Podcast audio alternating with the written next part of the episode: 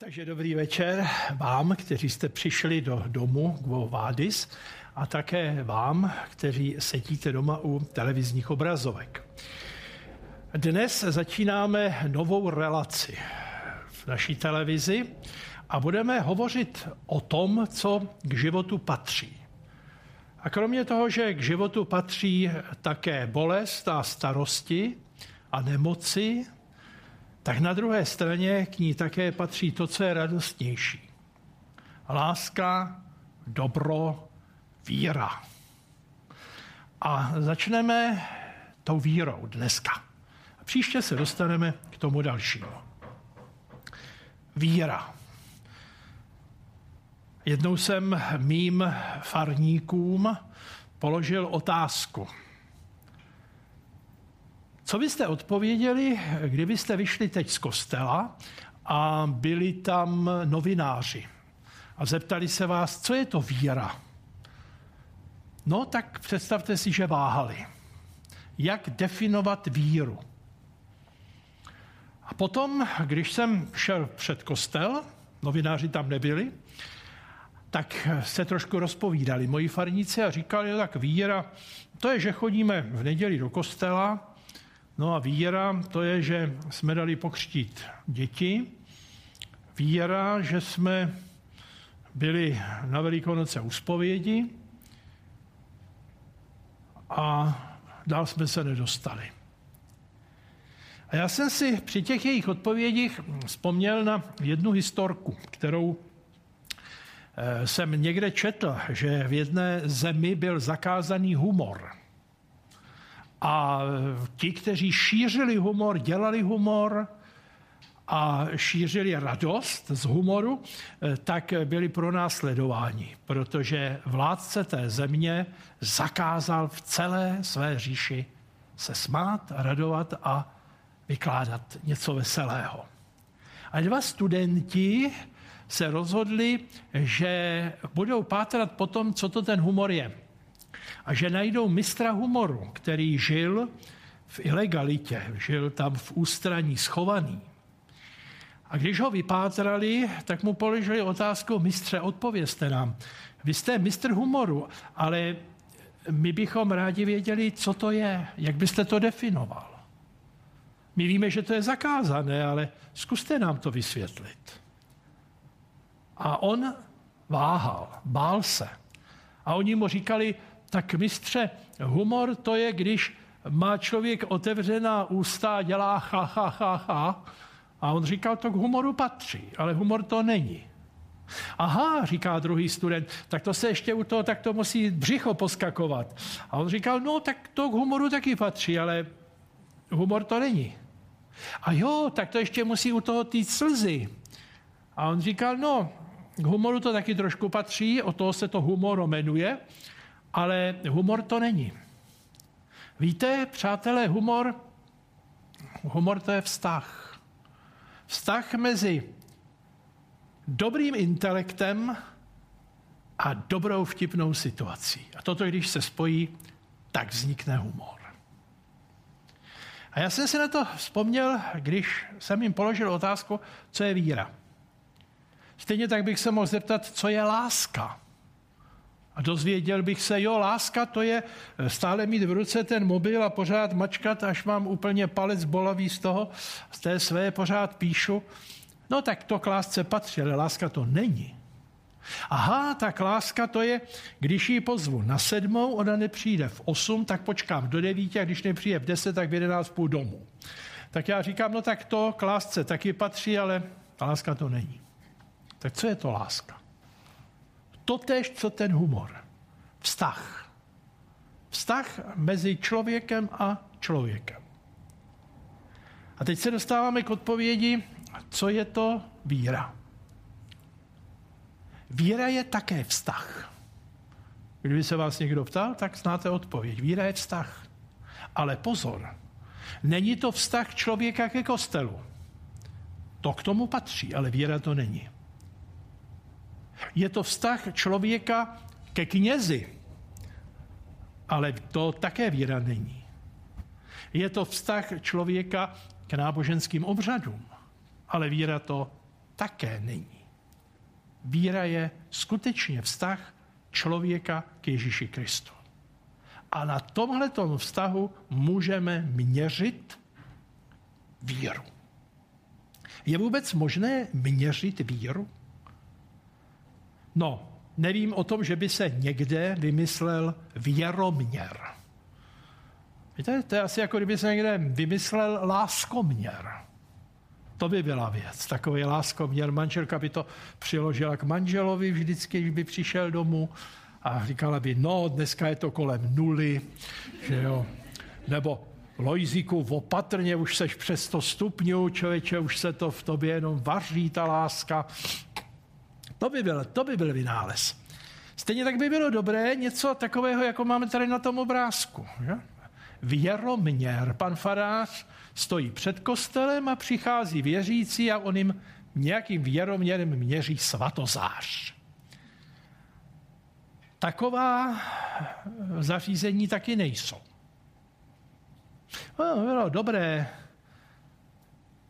aby to bylo v rukách pouze jedné osoby, co kdyby to některý farník vzal a šel přeměřit svatozář panu farářovi. Takže není. Ale možná něco takového mají v nebi. Tam určitě mají a hned u nebeské brány budou měřit.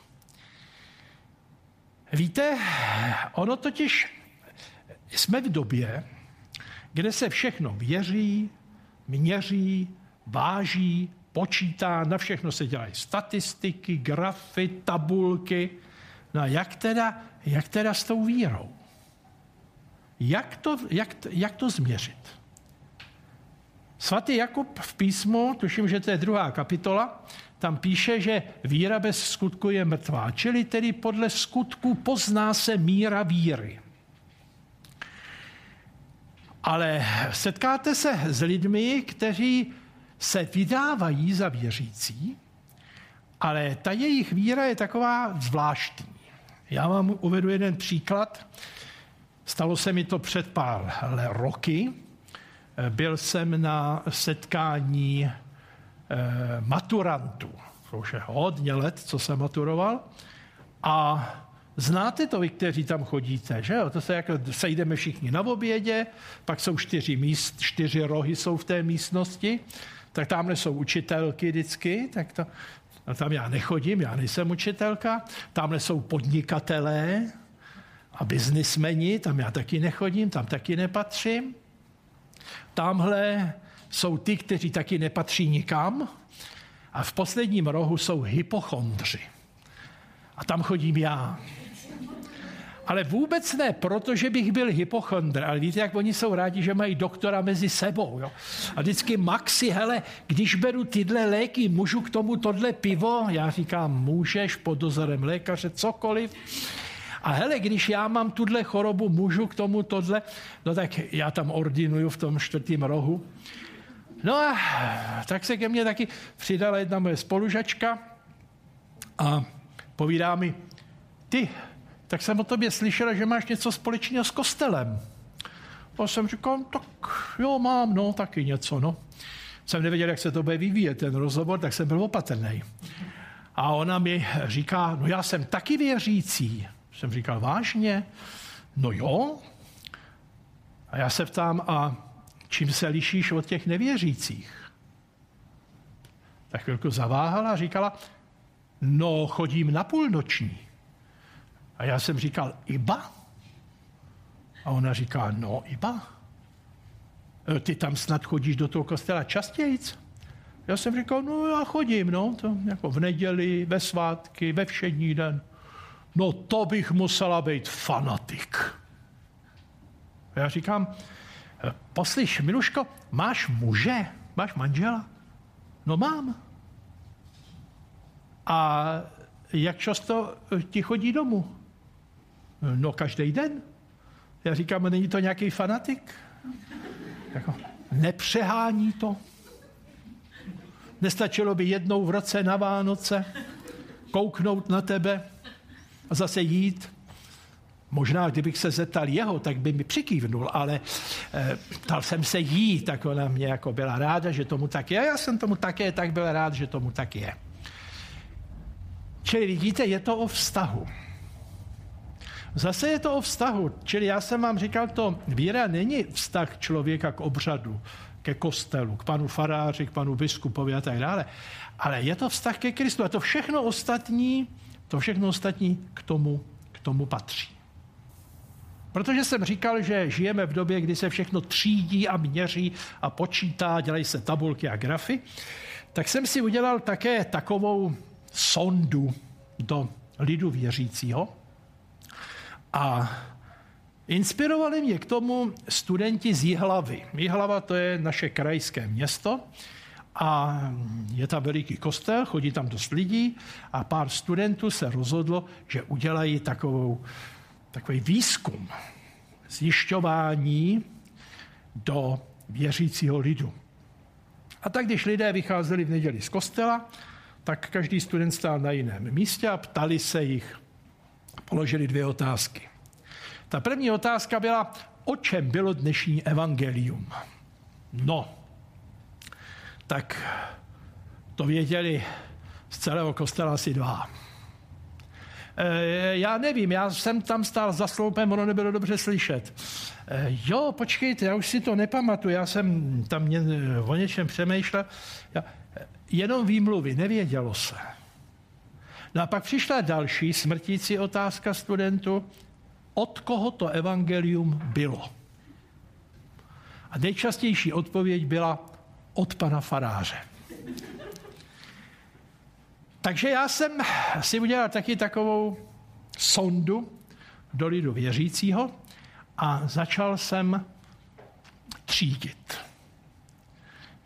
Na různých místech, v různých kostelích a také jsem naslouchal lidu kostelnímu, mým spolubratřím a došel jsem k tomu, že i my, kteří chodíme v neděli do kostela, se také dělíme a třídíme se do různých kategorií. Ta první kategorie, tak tu jsem nazval chodiči. To jsou lidé, kteří do kostela chodí. Tak, jak přijdou tam, tak odejdou odtud. Mají své vlastní místo. Na tom místě vždycky stojí, nejraději u dveří. Ba dokonce na Slovensku jsem zjistil to, co my v Čechách nemáme, že někdy ti lidi stojí ještě před kostelem a otevřenýma dveřma hledí dovnitř. Já si myslím, že tohle to je nějaký pozůstatek komunistické doby, kdy byl problém chodit do kostela na straně jedné, tak stáli venku, oni tam nešli. Ale účastnili se nějakým způsobem té bohoslužby, takže to měli dobrý jak nahoře, tak na kádrovém oddělení. Nevím, jestli tento důvod je tím důvodem, proč tedy ty lidé stále i dnes po těch letech, kdy už mohou dovnitř, stojí venku. Tak to jsou chodiči.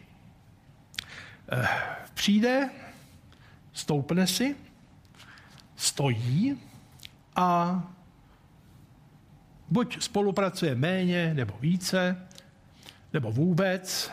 A když zazní ona krásná, celou vši svatou očekávaná věta, i tě v jméně Božom, tak radostně vemou klobouk a zas je na týden pokoj. No a potom se to za týden opakuje a zase to musí být na tom stejném místě, protože tradice je tradice. A takto se to opakuje stále. Ti lidé nemají žádnou snahu po nějakém bližším přístupu k oltáři. Čím déle od oltáře, tím lépe. Eh, já jsem jednou zastupoval eh, jednoho kněze v jisté farnosti a když jsem tam přicházel, tak jsem musel vzadu procházet mezi lidma, ale celý kostel byl prázdný. Oni se prostě zaštosovali u dveří, takže zvenku to vypadalo, že je plno, ale měl jsem plný kostel prázdných hlavic. A těch pár lidí stálo vzadu u dveří. Tak jsem udělal jednu takovou ošklivou věc, já se k ní přiznám. Vzal jsem lekcionář a čtení i evangelium jsem šel až k ním, k těm dveřím. Proč já tady budu u ambónu, u obětního stolu, když vy stojíte až tam vzadu u dveří? Tak jsem řekl, ať se k vám boží slovo přiblíží. No, a oni se pak ptali, kdy já zase přijedu, protože to pro ně byl prý celkem nepříjemný zážitek. Takto z oči v oči číst evangelium a takto z oči v oči vykládat boží slovo, tak to jsou změny, které právě ta tradice nemá v lásce. Čili ať i ten kněz má své místo a odtud ať se nehne. My máme tady, ty máš tam a všichni můžeme být spokojení, že jsme se tu sešli.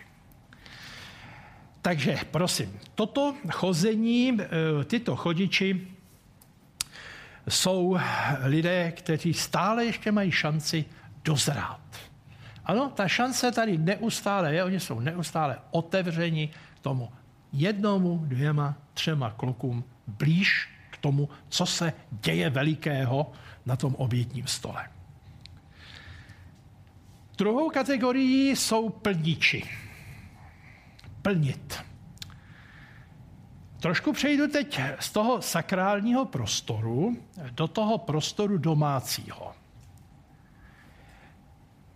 Uvědomme si, že tam, kde chybí láska, tam nastupuje povinnost. Jestliže rodiče nemají v lásce své děti, zanedbávají je, tak existují na okresních úřadech takzvané ospody, oddělení sociálně právní ochrany dětí, a ty dají rodičům povinnost se o ty děti starat. Není láska, nastupuje povinnost. Stejně tak je to v manželství. Když se manželé přestanou mít rádi, co nastupuje? Manželská povinnost. To jsou hrozné věci. Mateřská povinnost, manželská povinnost. Dělejte něco z povinnosti, no musíte, když už Láska je pryč. A tak tež to máme i s povinností v duchovním životě. Jak v jednom starém českém katechismu, vám Slovákům to možná nebude znít tak, jako nám Čechům, je psáno, jest povinností katolického křesťana jednou do roka se vyznati z hříchu u řádně zřízeného kněze. Víte, co to je řádně zřízený, když je někdo u nás v Čechách? No, to je teda řádně zřízený. to místo té vody pije něco jiného. a pak je to řádně zřízený. V dalším katechismu už se to neobjevilo, protože tam bylo řádně ustanoveného. Ano? řádně ustanoveného, takže žádného. Čili bylo jestli povinnosti. Víte, a to je přesně ono. Eh, když už člověk nemá lásku ke své duši, když už nemá lásku ke své naději na spásu, tak mu dáme nějakou povinnost. A to budeš se vyznat jednou do roka. I tento průvod lidu má velikánskou šanci jít tam třeba dvakrát, třikrát, pětkrát, dvanáctkrát, každý měsíc. To jsou všechno otevřené cesty. Bůh je prostě velmi a velmi velkorysý a stále čeká. On, když stvořil čas, to si myslím já, tak ho nejvíc dal právě těm lidem, na které čeká. A jde jenom o to, aby jsme my, kteří patříme do těchto dvou prvních kategorií, udělali první krok. Tak, pak máme třetí skupinu a to byla právě ta moje spolužačka. Těm se říká jednoročáci.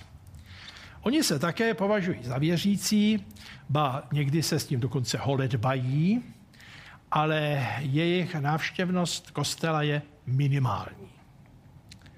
Oni často kladou otázku, a je vůbec nutné, aby člověk do toho kostela chodil? to je také povinnost, že? Nedělní povinnost. Když se potom lidé spovídají z toho, neplnil jsem nedělní povinnost, nebyl jsem v kostele.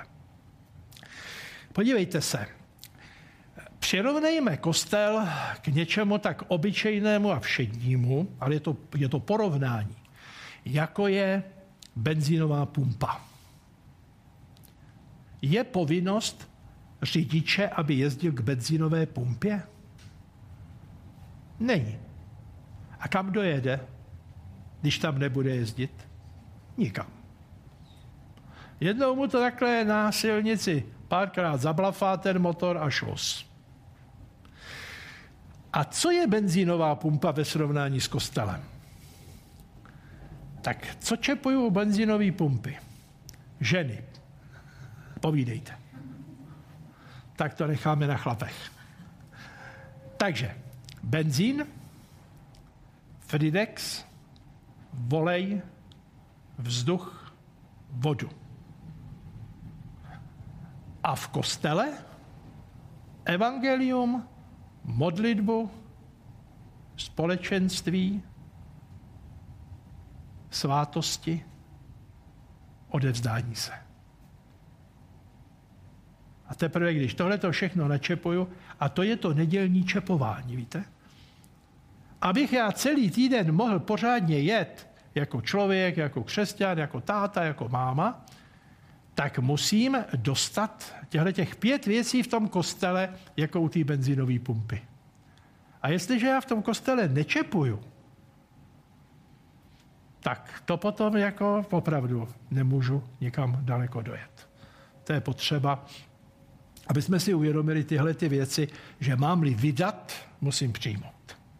A zase, Bůh je nesmírně štědrý v tom, že nám toho dává každou neděli tolik. Jde jenom o to, aby my jsme k té benzínové pumpě nejezdili jako pošetilec, který přijede, zastaví, netankuje a odjede. Tak ten je na tom stejně jako když budete mít bolavý zuby a půjdete k zubaři, přijete do čekárny, sednete si a aniž byste se dostali na jeho zubarský křeslo, tak se v čekárně zvednete a odejdete. Budete říkat, byl jsem u zubaře. No to jo, to jste byl. Ale k čemu je vám to dobrý? K ničemu. Byl jsem u benzínové pumpy a nečepoval jsem. No tak co, ale byl jsem tam. Víte, to je stejně jako s tím kostelem. Jo. Byl jsem tam.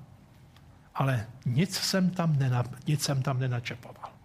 Čili choďme do kostela i z tohoto důvodu a pak nám to přestane být povinností.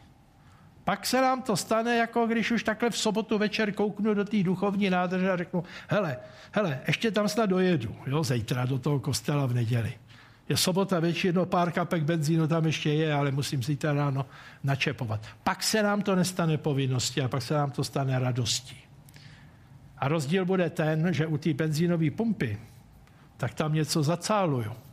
Když to v tom kostele jsem obdarován těmato všema věcma, a je to zase zdarma. Znovu říkám, Bůh je obrovský kavalír.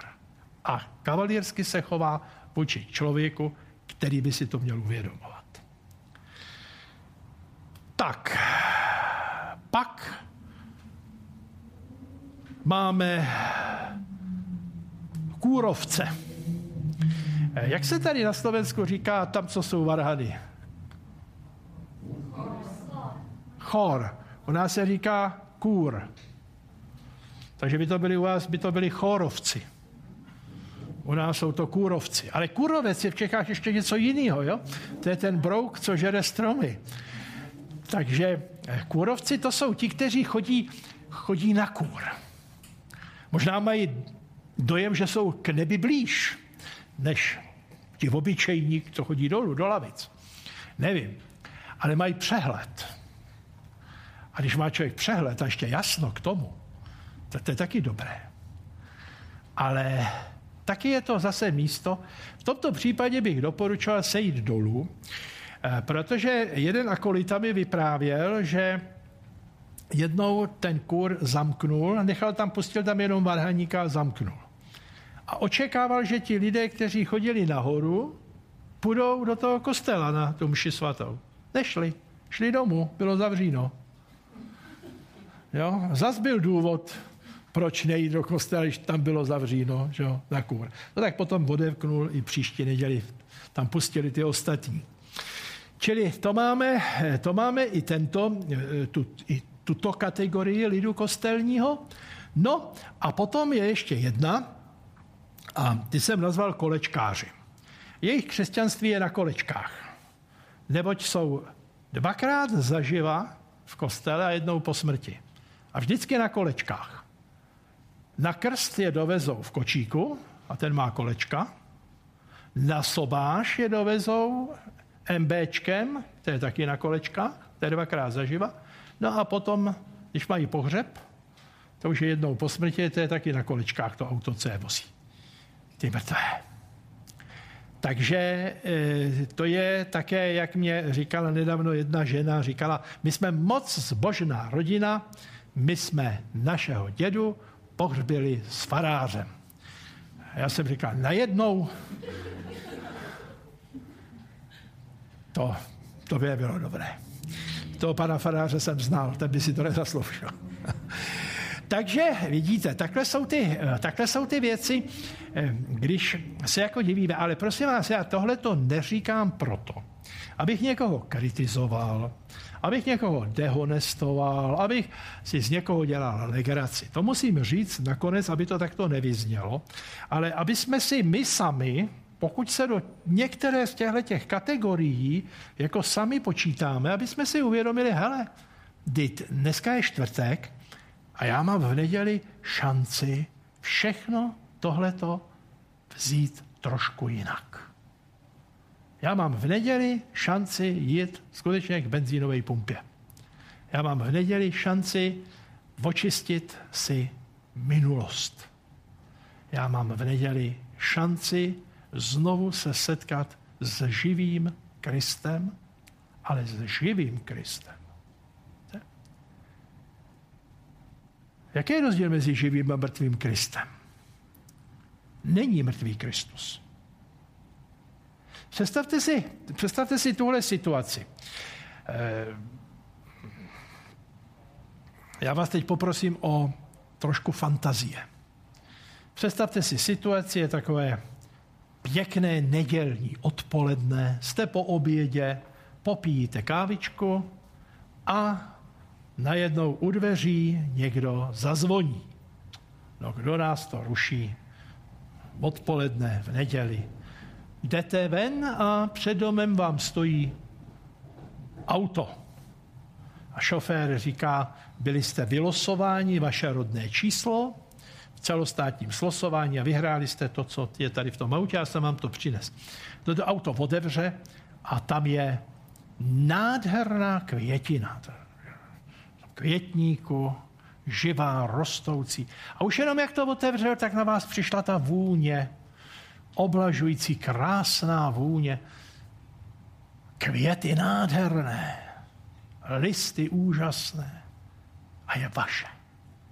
Samozřejmě poděkujete šoférovi a teď přijdete domů a teď si říkáte, kam ji dáme. Dáme ji do obejváku, do ložnice. A hned zavoláme sousedy, ať závidějí, že jo? proč bychom jinak volali, tak e, máme tady něco úžasného, krásného, pojďte se podívat.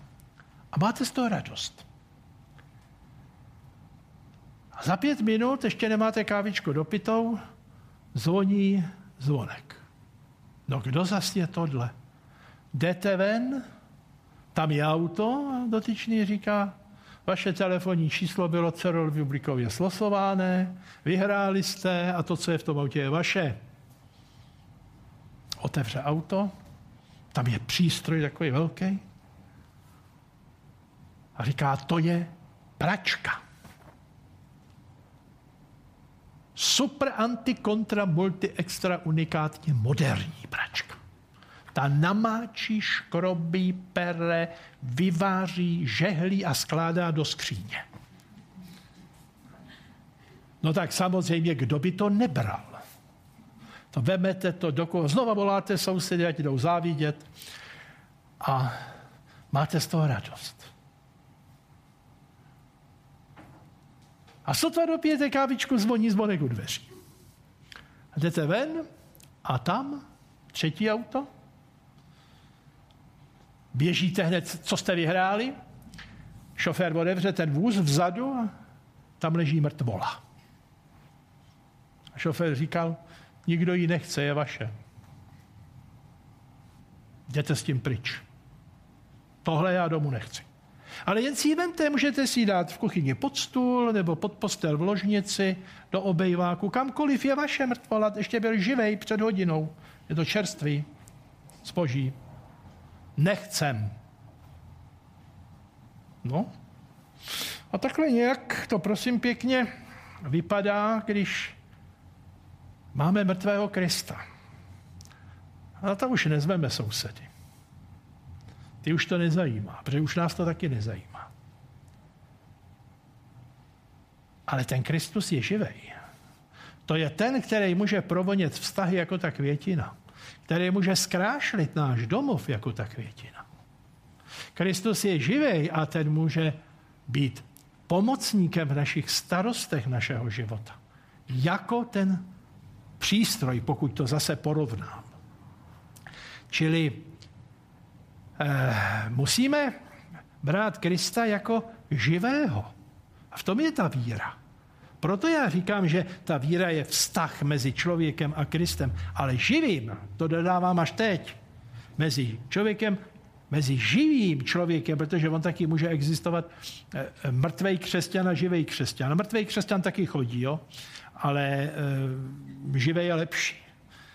A ten Kristus je taky živý. A to ty, tyto dvě živé bytosti, když je mezi nimi vztah, tak potom to má prostě tu životní vůni, tu životní radost a tyhle ty věci. Ale musíme, musíme ho chápat jako toho, který žije. A my budeme tedy také žít. Jsou různé definice víry. A já jsem si vybral tu moji nejmilejší definici, kterou napsal můj kamarád, pan profesor Halík. A protože ji neumím na spaměť, tak vám ji přečtu, abych to nepoplet. Posláním víry není utěšit naši žízeň po jistotě a bezpečí. Posláním víry je naučit žít nás s tajemstvím.